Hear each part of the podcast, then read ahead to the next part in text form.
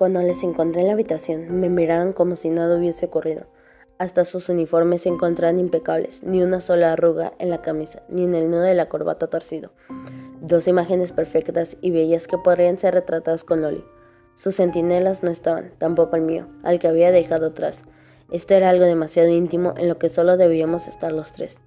Marcos se incorporó con una calma fría, incluso perdió el tiempo en apartarse un grueso mechón de cabello azabache de la frente.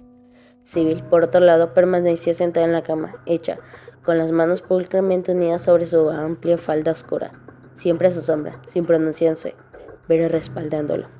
La oscuridad lo tiznaba todo de negro, solo el candelabro encendido de la cómoda de caoba regalaba algo de luz, pero esta no ayudaba, solo conseguía que las sombras fueran más profundas. «Alister», comenzó Marcos. «¿Cómo habéis podido hacerlo?», pregunté. La voz que brotaba de mi garganta no era mía, estaba rota, herida y sangraba más de lo que podía soportar. «¿Cómo has podido hacerlo tú?», replicó él. «Nos abandonaste». Los labios me temblaron, sabía a lo que se refería, por supuesto que lo sabía, pero ¿cómo era capaz de responderme con una pregunta así?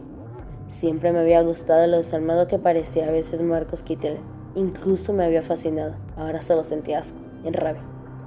«No sabes lo decepcionados que nos sentimos», añadió Sibyl. La única muestra de descontrol en todo su cuerpo eran sus mejillas blancas. «Jamás lo hubiésemos esperado de ti». Di un giro, solté aire de golpe, me pasé las manos por mi pelo empapado de sudor y humedad, después volví a clavar mis ojos en ellos. «¡Os mataré!», sisié, y esas dos palabras liberaron de tal forma mis pulmones que fui capaz de respirar con normalidad después de horas. «¡Os mataré a los dos!». Marcos permaneció inmutable, ni siquiera me dedicó un parpadeo. Sibyl, sin embargo, miró en mi dirección, pero no a mí. Adiviné lo que ocurría antes de que una decena de cuerpos se materializaran a mi alrededor. Y aunque separé los labios para soltar la primera maldición que pasó por mi cabeza, de ellos solo me escaparon una exclamación ahogada, cuando hechizos y encantamientos me golpearon y me dejaron inmovilizado. Éramos demasiados en el dormitorio, a pesar de que era uno de los más grandes de la academia. Había profesores y centinelas y guardias del alquiler. Casi sentí satisfacción de que hubiesen enviado a tanta gente para un solo sangre negra. «Alister Vale, le informo que está detenido por el asesinato de...».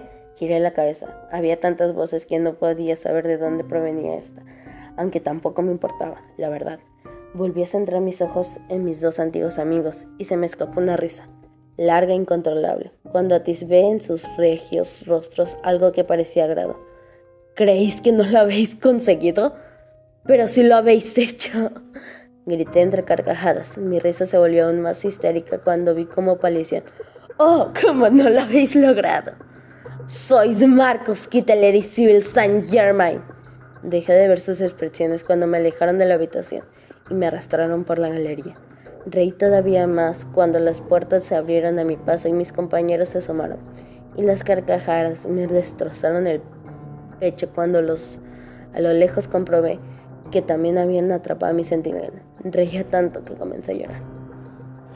Este es el prólogo de uno de mis libros favoritos, llamado El Vals de Bruja por Belén Martínez. Es un libro que me fascinó, combinó perfectamente lo que es misterio con fantasía. Aquí nos relata la historia de la hija de Marcos y Sibyl, quien está por descubrir el mayor misterio de la Academia de Magia, creado por sus padres y su antiguo amigo, ahora un asesino serial. Vale. Y la verdad me fascina.